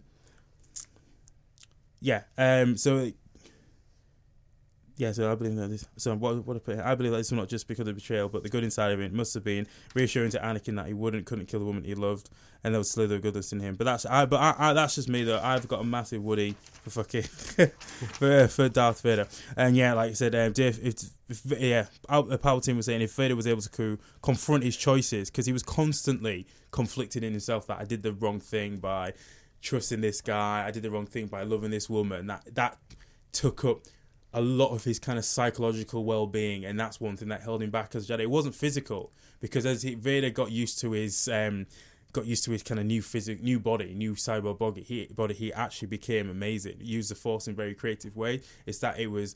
There's lots of comments that Vader's issues were all psychological rather than physical, and you always, which I thought was quite interesting. Um, he would he if he was able to get over that, he could awaken the incredible power of the chosen one within himself. Um, but Palpatine was that's why he sent him away on a lot of missions that would involve him just kind of hack and slashing away. That took him away from meditation and having to kind of be contemplated. Um, but yeah, so once Vader got uh, used to his armor, he retooled his fighting style and regained some of his confidence and became uh, one of the most powerful Sith Lords in the gal- in the galactic history, which shows you how powerful he would have been if he wasn't in that sort of in the suit of armor. But like I said before, he's always going to be haunted by varying degrees of the choices that he made. Um, so the chosen one storyline, I think it's it's it's a bit of a it was a bit of a downer for Anakin Skywalker because this high this higher calling of him to bring balance to the Force and restore peace to the galaxy, um, to the from between the two warring like Jedi religions, the light and the dark, was um the power like people saying that uh, Anakin was doomed from the start because having this power of this promise to be able to kind of fulfill a destiny far beyond his abilities. Um, either choice either choice that he would have made would have been the wrong one. Does that make sense? Um, so some people think that he kind of knew that and that he was doing from the start, and that it kind of that began that that allowed him to kind of make a decision to marry Padme and make a decision to kind of contemplate dabbling with with the dark side. So no matter what decision Anakin would have chosen, it would have ended up tragically anyway. Which I think is if you're a young boy and you you're weighing this on your shoulders, it's terrible. I'm like some people, and I kind of see how people compare him to Jesus because obviously he was he wasn't con- um, conceived by childbirth, was he? Midichlorians. Nicola, Nicola, oh yeah, that's Yeah, it. he was conceived conceived by midichlorians, and like he's this Messiah child, and like there's elements of the Bible that say when Jesus was a young boy, he was approached by God, and God said, "You've got this responsibility on your shoulders, and you know you're meant to bring peace and balance." And I like how there's quite a lot of kind of religious imagery in there. Um, and obviously we don't know what what happen, what happens to Jesus in the Bible, and it's you know this doom figure from the start, and you kind of empathize him because it's almost like it's it fits in very well with that Star Wars universe where everything is predestined, you have no choice. Where you've got someone who's making choices in a reality where he has no choice. It's you know someone who's so powerful cannot uh, break free from this constraints, which I think is quite in- interesting. But as we know, he was like originally he was eventually painted as a hero, uh, was a tragic hero, and this was he got around this because obviously we know about his master manipulating, testing his loyalties, um, but uh, his overall his actions over time kind of proved that he was going to be, you know, you know, he was a he was a good guy. Um, Vader's redemption in the end, it wasn't really kind of an issue of light and dark, but he was always a hero. But he was caught, like I said, in the tragedy of you know being of noble cause corruption and a confusing sort of kind of moral paradox where he tried to find meaning in who he was and who pe- and who he was and I've got all these unique gifts. What do I need to do with it? Um, and I feel like we've sort of got this in our own kind of cultural belief systems, and we see it now in religion and government. Like it's we're constantly tested, and we're faced with like choices and behaviors which we kind of have to justify on and clarify, and they all have to have some sort of means to an end. Um, and I think the character of Darth Vader, um, he cast a bit of a shadow today on, you know, across the. Oh fuck! No! I've got so much to say. Oh no, I actually have one more page there. Oh shit! I've got a question for you. Um, do you think, looking at Vader's story, once you've seen The Last Jedi and Hmm. seeing how gen- the general consensus is that the, the Jedi as an order have maybe not the right way to go and that the order is failed in a way. Do you Right. think that? Do you think that? I was I was gonna like kind of talk on that really. Do you think but yeah. Anakin's issues with the Jedi um, when he was Anakin? Do you think? I don't know. Do you think? Do you look at Vader early on with a bit more sympathy? Yeah, and I feel like I feel like by what has happened in by what's happened in the force in the Last Jedi, and what is going to happen in. In fact, I'm just going to read it because this is got not. This cannot contribute to my thing at all. The basic was um, balance is restored on my assumptions because Kylo Ren, Cra- um, Kylo Ren is conflicted. His Knights of Ren, you know, they consensus and they they become the big bad in the next film. Then he's going to have to fight them with Rey.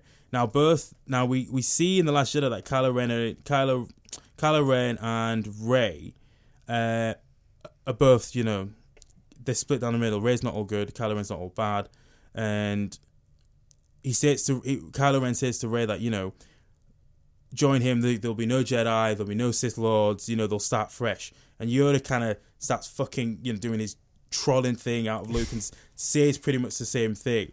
And I reckon that these two are going to create a new force of Jedi, which kind of harness the good and the bad.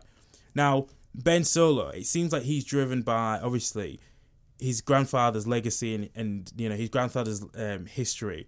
If Anakin didn't become Vader and do what he did, would that might have not have kind of driven Ben to want to be tempted by the dark side? And like, which is very, I know it's very loose, but Kylo Ren could help bring a balanced version of the Force, destroying the new Empire. This Vader's prophecy is fulfilled because by him doing what he did, his grandson's going to do has done is doing what he's doing, but then he's going to have a complete turnaround. Does that make sense? Uh, yeah, but I don't know if like all of Ben Solo's is down to Darth Vader because they say he was corrupted by Snoke, and we don't, we still don't, we don't know what Snoke is about, sort of thing. We obviously, he's not a Sith Lord, but he's obviously someone who's who's aware of the dark side of the Force. So I think obviously they say like they say like Snoke had an effect. Snoke got to Kylo Ren or Ben Solo before Luke did. I mean, you can kind of look at it one way of like Anakin, with um, Anakin Skywalker was was it because Obi Wan wasn't a good enough teacher, which is why Palpatine or Darth Sidious was able to turn him sort of thing? Could they answer training because because he started training too old or something like that? Because the whole point is to kind of put in Phantom Menace into. it. It's like he's told to Yeah. start it. Even Obi Wan isn't a fully fresh Jedi Master. Then he's still an apprentice hmm. himself, and he becomes a master just on the basis that he took on Darth Maul and survived, really, and because Qui Gon Jinn got killed. Hmm. Then so it's kind of like I mean, even Luke kind of touched on it, like saying like down to Darth Vader's. It was a Jedi Master who failed Darth Vader, really, hmm. something like that. That's yeah. what kind of Luke kind of says. So he kind of says Obi Wan wasn't a good enough teacher for hmm. it. So you kind of look at it at that kind of point of like, was the dark was the dark side too strong, or was just the Jedi come that point not strong? Were they just become like a bureaucratic, a bureaucratic, like you know, entity sort of thing? Yeah, I think so. I think they got to a point where they were just like they were politicians with Yeah. you know they were space cops. They? Everything's all right, day to day living. I mean, that's the thing I never liked about the prequels. She's never done the Jedi like that, but that's a Mm. different discussion sort of thing. But they were kind of like just a a day to day. Oh, there's no dark side anymore. What shall we do? Let's go. Let's go police the galaxy. Mm. Not knowing the dark side were like gradually still arrived. And I, like in this, I started finding stuff out about Darth Bane and how he set all sorts of rules and how there were like Sith academies and what they were all up to, and it was just like it was just it's so interesting. Yeah. Literally, do you know when you just go down like a, a research wormhole where you're clicking on links and you think, how did I get here? And like five hours have gone by. But mate, I can't believe how fast the time went. It goes I was quick, like, I'm doesn't on page four. I was, what did I get to? I got on page four. I've got time to go, but yeah, it's cool. So Darth Vader. Was so in terms of where you learnt a lot of that was that in the uh, the films and then a couple of his couple of comic books. Do you say? So from the films, and then just reading on, I read some stuff on Reddit, and just basic and mainly, I was gonna try and get to what I kind of gathered from the Vader series, and then from um, from which was um, Vader Down, and the most recent one from when he it literally picks up from the no that really bad no moment is the first panel in the. I- I've not read the new Vader series. I've read the first Awesome. Vader series, but I know there's another one after. I've not read the new one, sort of thing.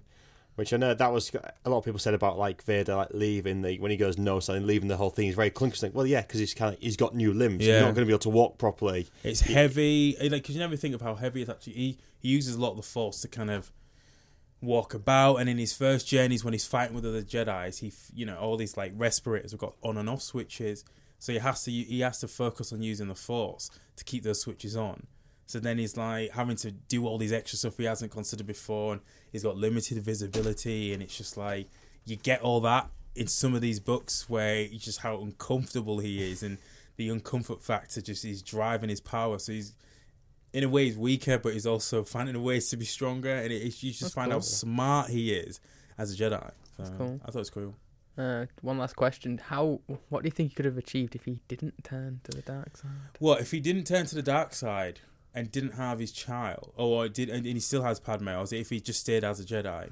If he just stayed as a Jedi, I think it would have been something quite similar, is in the sense of he would have been running the Jedi Council, but he would have been a very sort of totalitarian sort of. so some of the traits were already there. So yeah, definitely because he had all these things about like.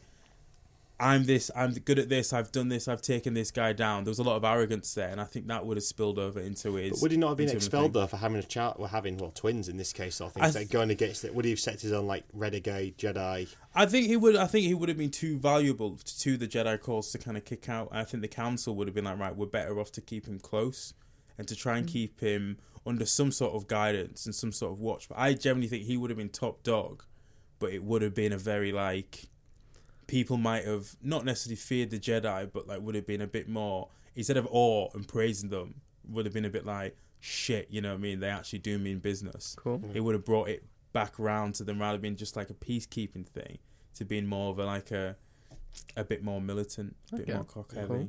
But yeah, shit. I like not seeing the clock as well. Yeah, not, I think that's good. yeah, kind of like you force you leaves you into a false sense of security, doesn't it? Mm. Yeah. But yeah, that's it. Wow. Um. Oh shit. Let me get the. So, oh, Quick Oh, summaries. yeah, summary of the subject. Or what of it as a whole, as Star Wars as a whole, or I think um, if we just go through what, just quick, um, is it what we spoke yeah, about? quickly, What's about just like a, a sentence or two. What we Yeah. spoke. Yeah. Tom number one. So mine was just about the special edition of the Star Wars films and how they may have had a more negative impact than positive because Mm. obviously Star Wars was just uh, by even by '97 was always a, an already an established phenomenon, yeah.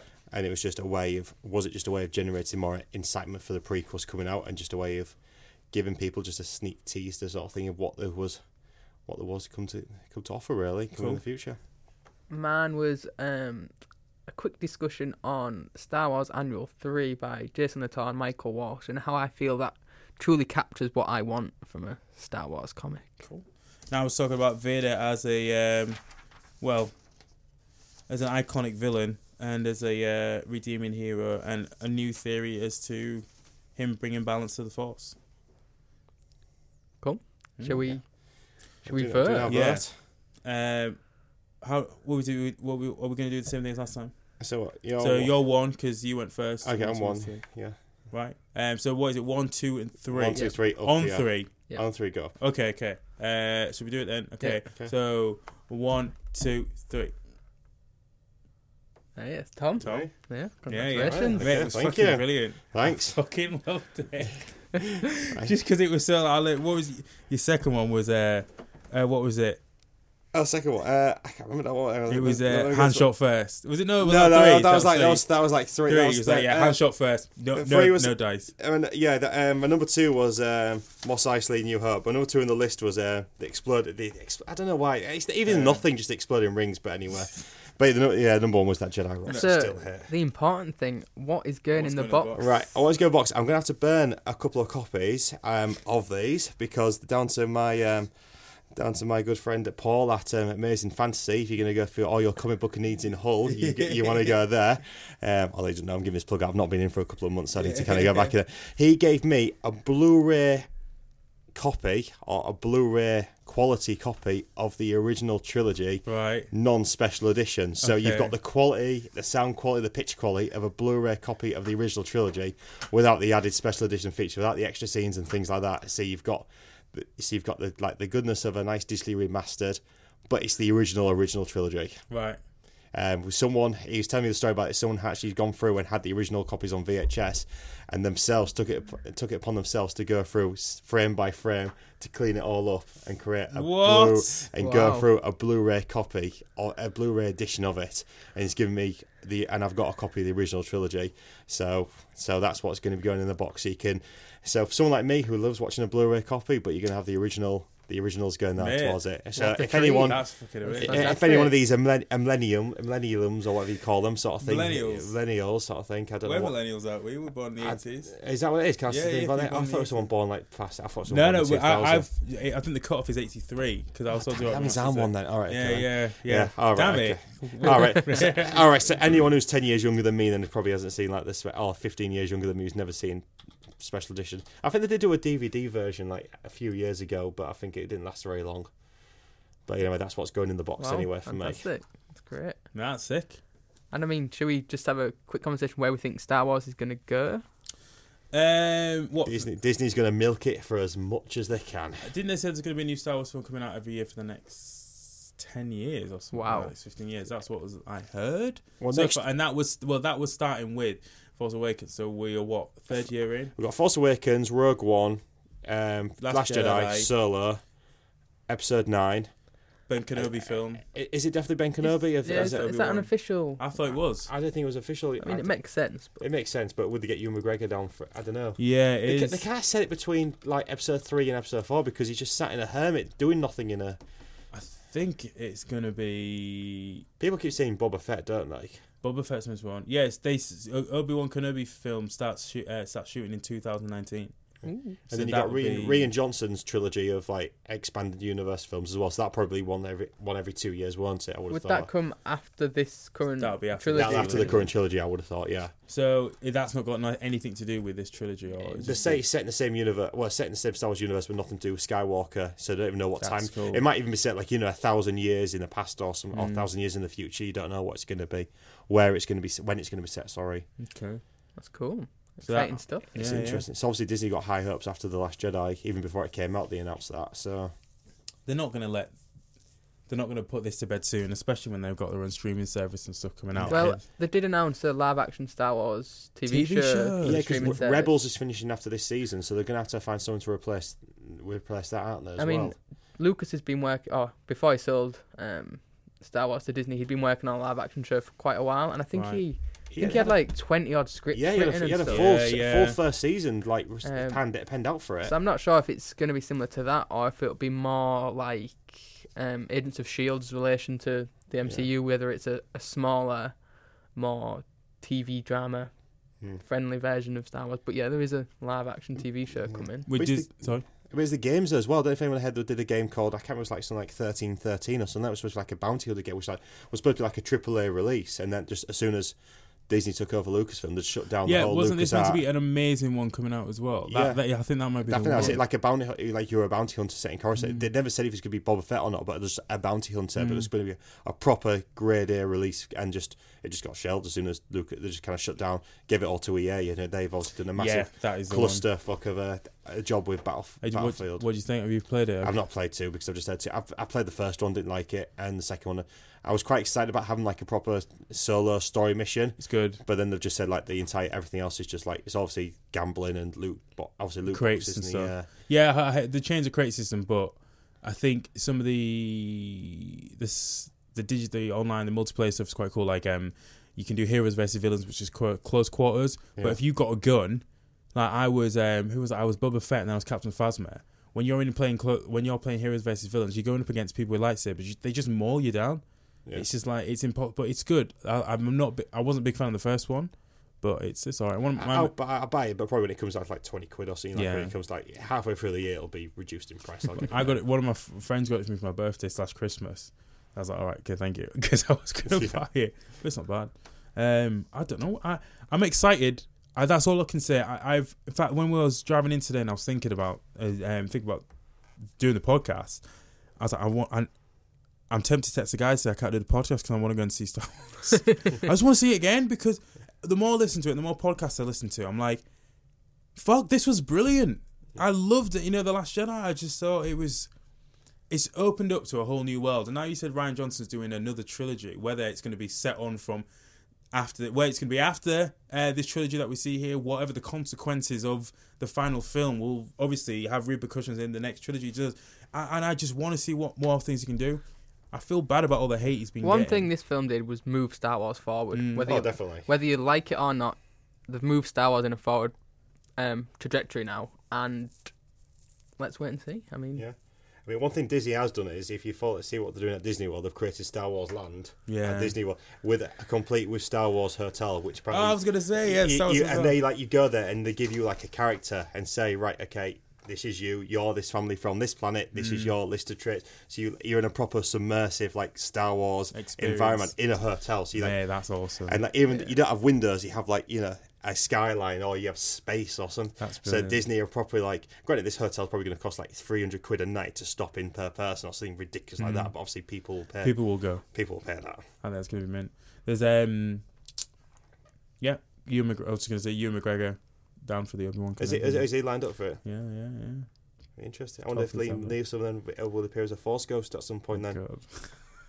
Maybe. I did see something about um, there was talk about putting either an Anakin or Vader Force Ghost in Force Awakens. Right. Yeah, And yeah, then so there's- I had that. Yeah, a, a conflicted force ghost. I, th- I think yeah, there was a flick. Yeah, was yeah, it you yeah. was I telling think it was, last it, it, yeah. was it me? Yeah, yeah. It, like, it goes from backwards and forwards, Mm. which would have been. Oh, That would've been sweet. I, I think that in the third film would really bring maybe a conclusion to Vader's story if he somehow imparts something in this sort of like flicky Yeah. between. Because you know he couldn't come as a ghost because obviously he was in the end of Jedi. Sort Yeah. of thing.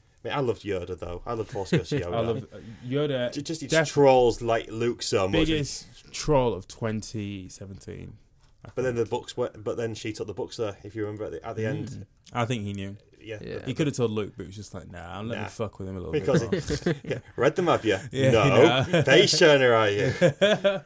Mate, he was. Uh, and I know a lot of people weren't happy with the. I thought it was a good puppet. I thought the puppet He worked. was, but it had to be the same style puppet as it was in Yeah. Empire. They can't go full on CGI like they did in the Wouldn't work. prequels. Like, no, it had to be a proper puppet. It would have worked. And it had Frank Oz as the voice as well, so Is that the original? that was the original. He's Kermit as well, isn't he? It was Miss Piggy. Miss Piggy, that's it. But Yeah. the fact that you just see like pointy ears, like on this, like you've got this big screen, you see like two Mm. little pointy ears there, like, well, there you go. bad. And um, someone mentioned, uh, I remember listening and hearing that apparently it was the original woman who drew his eyes on the puppet. It's the original mold. Um, it's the original kind of um, I don't know, let's call a colorist yeah. who did it. That's why his eye, his eyes look, you know, really kind of bugged out. Big, don't and yeah. Stuff. So no, it's good. It's good. But yeah, I, I think we're all in agreement that optimistic for Definitely. Star I, can't, I can't wait. I'm more excited about this one now, I think, than I Mm. am for any other. The fact it's a two year wait now to see the conclusion of this. But will they do another trilogy? Will they do another Skywalker trilogy after this I one? think or it's done. I I'd, I would like to say this is the They'll just expand on the universe instead after that. expand this. on the universe, or they'll just look at the Jedi. And that, that I think because what they've done now is they've made it that any anyone can be force sensitive or anyone can matter. So like Rey's parents. Let's hope they stick with it that they were drunks, junkies, Yeah, uh, junkets, sorry, junkies. oh shit! Uh, that they were uh, uh, drunks and junkets, and um, you know when her shadow, uh, you know when she had that bit with the mirror, the fact that two people came one, like she's all alone. And Yeah. that little kid with the force broom. But by the way, there's a there's an account on Twitter where um, there's a there's an account on Twitter called um, force broom or something. At, at, At Force Broom. Broom. or I follow Grumpy and Lonely Luke, which is always good. It's just him like talking about his best friend Rocks and things like that. Um, but yeah, it's now that I think it can be anyone now, anyone in. I, th- I think it has to be like 10, 10, 15. It has to be 10, 15 years in the future. They can't like set it like you know another two years down the line because there's really no room for development for the, especially for Kylo Ren and, and Rey. There's no no development space. Then they had to like show him as being like the tertarium leader of the First Mm. Order with his sniveling General Hux sort of thing who just keeps getting beaten up left, right, left, right, and centre sort of thing. Unless unless he might turn in the next film, or that might be like a surprise twist that he turns and becomes like Yeah. a It's Star Wars broom. That's what it's Star. Wars broom. At Star Wars broom. Um, but yeah, that's it's. Yeah, Star Wars. It's going to be. There's options now. There's options that it doesn't have to be the Skywalkers, which I think is I, I'm pleased about. Yeah. Which are not that I'm bad mouthing them, but or saying anything negative, but that's all it's been. And we are looking at a whole new world, a whole new universe. And fun fact, someone was like, "It would be cool if um, Finn becomes like Finn's arc he becomes like a pessimist, uh, pacifist. So like he's gone from being stormtrooper uh, hero, and now he's like, oh, you know, I don't want anything to do with war because of all the stuff that he uh, you know endured and saw when during his arc in Last Jedi. I thought that'd be quite interesting. What do you think him and Rose though will get together? Will there, be an established couple? Do you reckon for the next? I don't know. I don't. I don't know. I'd, I'd like to see him and Daisy Ridley because I thought that relationship. Was I thought cool, I thought they were going to go down the gay route and have him with him and, and, Poe. I thought him. and- I thought that might have gone. Do you think that would have been fan service? Because that was I. I saw I that, that. that, would cause a lot more complaints because of what people. Not complaints, but you know, a lot No, more it like. have been, it would have been complaints. Yeah. People would have been like, "Nah." But I could have seen I could have seen that happening because obviously they have like a bit of a bromance going on in the Mm-hmm. whole thing, and I, I can't really see why that couldn't have happened. But I, I, I don't know. It's How obviously often does a guy keep his mate's coat? Yeah. it's Make just it his own. And and, and he finds it, and Poe. I- And then again, Poe has got a bit of a too much of a love affection for BB-8, doesn't he? Oh, a yeah, lot mate. more than I- what Luke had for R2. I He- he- love that relationship though. Like, He's like, "Where's my droid?" like, yeah, that's the thing. Like, two people have just survived that situation. It's like, I don't care. I don't care about uh, Finn and Rose. Where's my droid? There you are. He's like, It's rubs just his belly like that. all there you over. it. are. I was just like, but I, I love that. That was one of the few. That was one of the first shots that really put like BB-8 size into perspective. Yeah. it's bigger than you think, isn't it? Like, um, which I thought was quite cool. Yeah, but there wasn't much development for BB. Yeah, I don't think in this film, especially compared to I don't know if, unless they made like him as like the focus point, like to sell the toys in the first film. Yeah. I mean, he, I mean, it was good, though. It was good, and obviously had the evil BB-8, oh BB-9 Yeah, evil seven BB-8, or whatever yeah. it is. Yeah, He's gonna sell some toy. Um, okay, cool. Uh, I think that'll do it. Um, we've shaved like thirty minutes off last time. Yeah. Still, like, I think that's good. I think we're getting back. Um, the timer helps. The uh, the timer definitely helps. Um, we need the buzzer. We said about having buzzers though, didn't we? we're for, gonna uh, have buzzers. Do you want to show our buzzers? Because we. I think we did quite a bit of talking during each other's reports, but like We kinda you guys didn't we? still managed. I think we talked more in your reports, and you guys finished on time, Yeah. which is like interesting, but uh, which is good. But Yeah, I think. Um, do you want buzzers? yeah, buzzers maybe. Buzzers, okay. Or we'll just download an app for the phone, can't Yeah, we? yeah, Just- oh, yeah. yeah, yeah, okay. Buzzers. Um, I don't know. Right, okay, so um, yeah. Uh, so if you want to follow us on Twitter at Comic Box Rumble, uh, or send us an email uh, at Comic Box Rumble at gmail comicboxrumble at gmail.com. Um, let us know your thoughts. If you've got any suggestions or any topics you want us to talk about, please. We're we're all ears. We're, we're open to it. We're open to listening and discussions and contributions from you guys. Plus, uh, the more you get involved, the more you might be able to kind of win some of the lovely prizes. You might be able to win this Blu-ray, very very ultimate rare edition of the It, original it has Star literally Wars. got SW like RJ written on that, you know, in a sharpie marker on it. I might, I might like re recopy them over and put like Yeah, a nice, you- nice fancy. you should package cover. it pretty good. Like, Do you know, I, I think he's still getting back in the day. He used to be able to like record like a DV, like you know CD ROM kind of Yeah, cover. yeah. You used to be able to like you know buy like you know the covers for that sort of thing. Find that and print them off. this is such Picture a of rogue- Jar Jar's face on this every is single such one. a rogue entry into the chest. Actually, I think this is fantastic. But um, yeah, we're gonna be back next time. Keep an eye on out. Keep an eye out for our our Twitter, and possibly we'll have to talk about setting up a Facebook page. But like steps, baby steps first. You know what I mean? Baby steps. But uh, thank you very much. Thanks for listening. Thank you. We'll be back soon. Cheers. Bye. Bye. Bye.